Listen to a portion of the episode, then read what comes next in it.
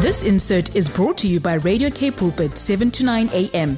Please visit kpulpit.co.za. Christian perspective on the news does not necessarily reflect the opinions of Radio K Pulpit or the on air presenter, but is the independent viewpoint of the individual contributor. Please send an email to info at kpulpit.co.za should you have any further inquiries. Christian perspective on the news. It's a Friday morning. That means we get to spend time with Dr. Peter Hammond. He's the founder of Frontline Fellowship, the Reformation Society, Africa Christian Action, as well as the William Carey Bible Institute. And here he is. Good morning, Dr. Hammond. Yes, and good morning. South Africans are going through tough financial times, and it's absolutely imperative, of course, to see that our government is not making things worse. Mm. But the Adjustments Appropriations Bill shows how miserably, I'm afraid, our central government is failing uh, in so many ways. So, for example, just recently another one billion, wow. um, 1.29 billion has been allocated to Home Affairs, but most of it's for the presidential uh, employment initiative, and 890 million of it's earmarked for goods and services, providing a perfect opportunity for looting. International relations receives another 102 million, while 178 million was taken from the public treasury's financial supply chain management. But this is shocking considering the amount of fraud uh, committed and uh, with procurement in particular. Uh, to the ruined Transnet, an additional 2.9 billion was allocated to repair flood damage, but that wouldn't have been necessary if um, the uh, head of Transnet had not managed, mismanaged all Transnet's funds. Public Works and Infrastructure lost 410 million, and uh, very little has been allocated to correctional services. Mm. Correctional services uh, was given only uh, 896,000 rand more, and yet correctional services is overflowing. Then an additional 1.7 billion was allocated to the Department of Defense, while the Department of Justice receives a mere 89 million. Uh, for even though pressure on the legal system keeps mounting, this raises questions about how committed is our government to combating corruption and prosecuting those implicated in corruption. Bearing in mind that the African Union Task Force on Corruption estimates that a full third of the gross domestic product of Africa is stolen through corruption, a third of the GDP through corruption, government corruption. Now, the ANC calls this a process of giving and taking, but meanwhile, the quality of healthcare services in the public sector keeps declining. The police seem to be losing the fight against crime, and still, 31 million was taken away from the police, so they're getting less, um, which does the opposite of leveling out the playing field against the criminals. It's like treason against the public uh, that this whole process is taking away from what really counts and where people need the most action from government. Not to say that money necessarily equals action, yeah. but it does indicate how committed they are. It's ironic that what you hear in the inner circles of uh, government that the motives behind the opposition's demands that public enterprises be privatized actually is that what we're seeing here is personal enrichment in many cases.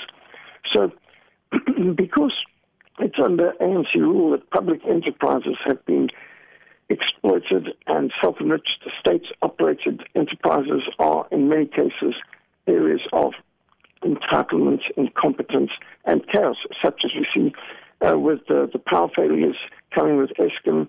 The policy of cadre deployment really brings about destruction of so many state-operated enterprises.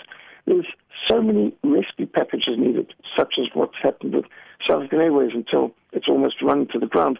And the Adjustments Appropriation Bill offers more tangible uh, that really our central government is failing the people, failing the country. We've got so many strange anomalies taking place in the news.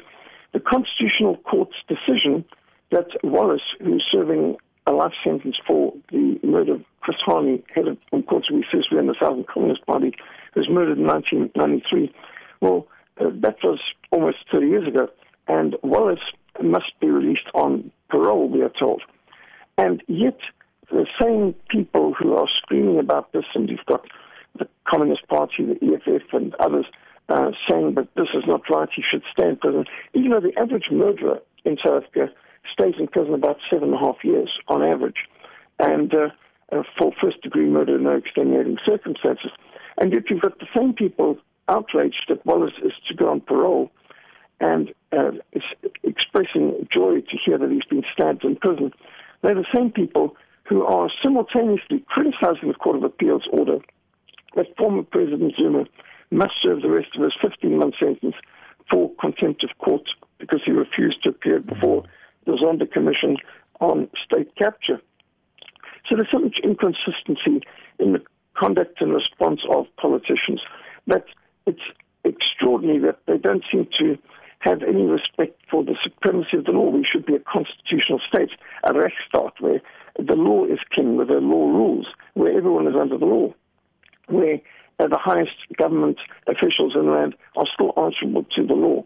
And so it's uh, disturbing to see that um, the authority of the judiciary is being undermined by uh, the political prejudices of many in these positions. So the situation here brings us to um, real challenges, and we should be uh, questioning and calling into account these folks. Take this bizarre news item that the Emfuleni local municipality uh, has has actually had seized, uh, Eskom has seized for the fourth time since 2014 all the vehicles in the Emfuleni local municipality, which mm. includes Evaton and uh, Sebokeng, Overval, Cleaver, Vanderbijlpark, Vereeniging.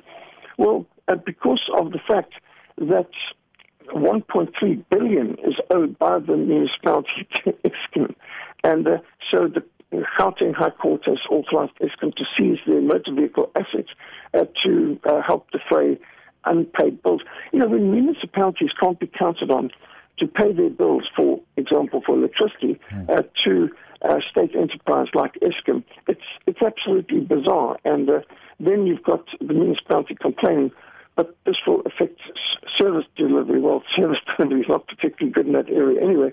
By having their uh, vehicles seized, it'll have a detrimental effect. But you know, not paying your bills. What happens if you and I don't pay our bills? Yeah. And uh, you know, they'd have no problem switching off the lights and so on. Uh, how can the constituents in Emfuleni put up with the fact that their rates and taxes are not going to what they're meant to be going to, mm. but obviously being looted by corruption. And time and again, you see in, uh, the truth of what the scripture tells us in 2 Peter uh, 3, verse 19. They promised them liberty, but they themselves are slaves of corruption. And so many in politics seem to be involved in self enrichment and corruption. And we need civil servants. We need those who will be answerable to society. Our Lord Jesus said that amongst the Gentiles, the, the rulers of the Gentiles, they lord it over them. They call themselves benefactors. But it is not to be like that with you. Instead, the greatest amongst you should be like the servant and like the youngest. And this is a biblical principle, which is why we actually have the term cabinet ministers and prime minister in some places, meaning prime minister first servant. A minister is a servant. It's the same word as deacon. In, in Romans 13, uh, we are told that uh, the, uh, the deacons in government, and the, the, same word is used in Romans 13, that they are to be your servants, and that they are God's servants, and that they are to protect they are to uh, serve, and that is the whole point of government, to protect and to serve. I remember cabinet ministers used to sign their letters with your humble servant. And uh, I remember when my school teacher in Bulawayo, uh, he was also a member of parliament, and we asked, sir, um, how are you a member of parliament and a school teacher? He says, well, we don't get paid for being members of parliament. Hmm. We have to have a real job too. Well, you know, I'm going back now to the 1970s. Obviously, things have changed.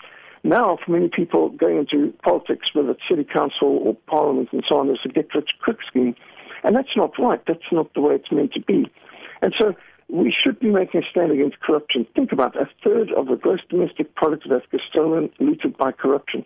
And we've got a government that's spoken about the need for clean government and accountability and no corruption will be uh, tolerated and so on. But it's not what they say as much as, as what they do. Look at the actions. And uh, it's um, a, an important uh, point at, uh, as we look at so much of what's going on in these headlines right now uh, to understand uh, what has politics become? Well, the word politics, poly many ticks, blood sucking parasites, politics, many blood sucking parasites. And that's not the way it's meant to be. This vision that our Lord gave, which inspired the idea of having cabinet ministers and the prime minister, was that government should not be lording it over and but they should be serving. They should be God's servant, a minister of justice, just as the church is meant to be a minister of grace, so the state is meant to be a minister of justice. And we need to hold our leaders to this account. It should not be, as we are continually seeing that while they promise you freedom, they themselves are slaves of corruption. Thank you so much. That's the voice of Dr. Peter Hammond. He's the founder of Frontline Fellowship, the Reformation Society, Africa Christian Action, and the William Carey Bible Institute. And uh, Dr. Peter Hammond, thank you for your time this morning. Here's to a really good weekend. Thank you, and well done on 10 years of Radio Pulpit. Thank you. Oh, it's just great to see the whole setup. We praise God to have the privilege of being part of your wonderful ministry.